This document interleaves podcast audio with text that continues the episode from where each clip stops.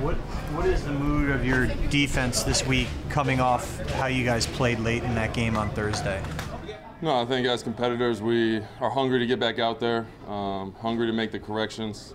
Uh, we look back at the tape, it was little things here and there, um, just winning one-on-one matchups, just focusing in on the details. Um, and if we do that, we're a really good defense. It's just making sure we're consistent. Where's the drop off been in your assessment so far between you know what you guys kind of were last year, what we've seen this year so far? Yeah, I think the biggest thing is just the attention to detail. I think there's just little lax um, lapses um, out there, and it's uh, they're finding it this year. I think more, and I think for us, it's just focusing in on those things because it ends up being kind of a, a one-off thing. One guy here, one guy there. Where you go to sideline, it's like, oh, okay, hey, I got, I, I need to fix this small thing, and next thing you know, it's a big snowball effect.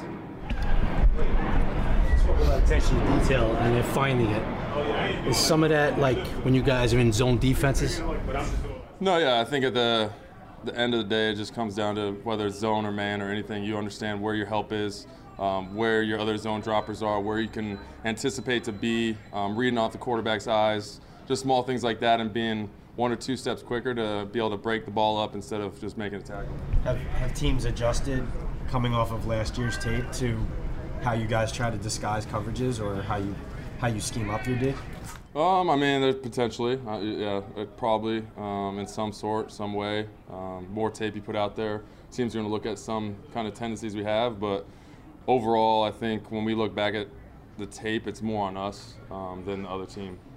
So obviously, the way you guys lost that game was was unusual to say the least. I mean, you got it driven down your throats twice. Like, let's be honest. I mean, so are you guys come? Did you guys come back in here angry? What are you guys pissed as a defense at how that unfolded? No, 100%. I think when you go out there as a defense, you want to put the have the game on your shoulders. You want to be able to make those plays. You want to be able to get off the field.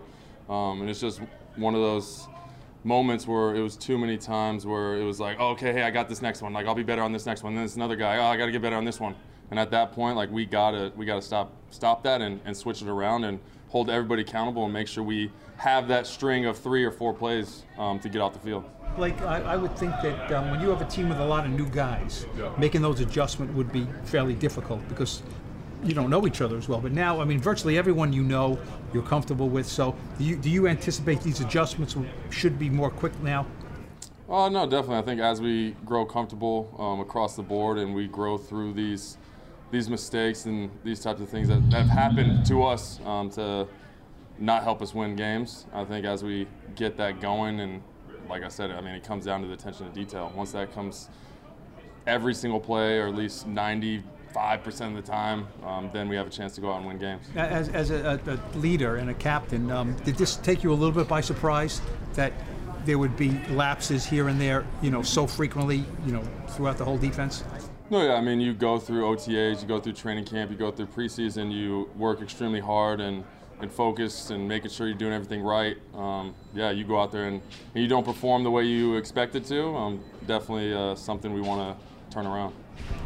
Do you think your guys' lack of pressure on the opposing quarterback is exposing things that wouldn't be exposed if they didn't have as much time?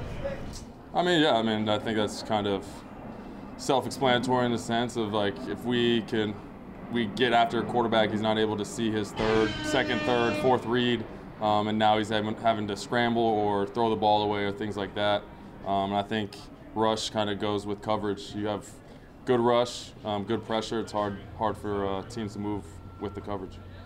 How, how problematic would it be, or is it, to give Matt Ryan a lot of time, given how much he's seen and how much he can pick you guys apart, pick a defense apart with his eyes? You know? No, definitely. I think he's a, he was an MVP quarterback for a reason. Um, a lot of experience, and I think getting out there, you don't want to get him into the MVP groove, um, and that's kind of the the game plan. Make sure he doesn't get comfortable, and we're able to kind of dictate the game. What kind of uh, challenge does a guy like Kyle Pitts present at tight end? He's kind of a unique specimen there, right? Oh yeah, it's definitely a unicorn athlete. Um, I mean, he's basically a, a wide receiver tight end at the same time.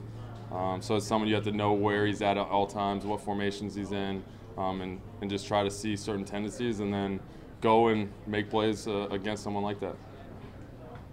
Does he, remi- does he remind you of anyone anyone that you've seen when you studied? No, I think he's a, a one of one. Um, if you're in the, the collector space, uh, he's definitely a one of one, and uh, yeah, he's a, he's a freak.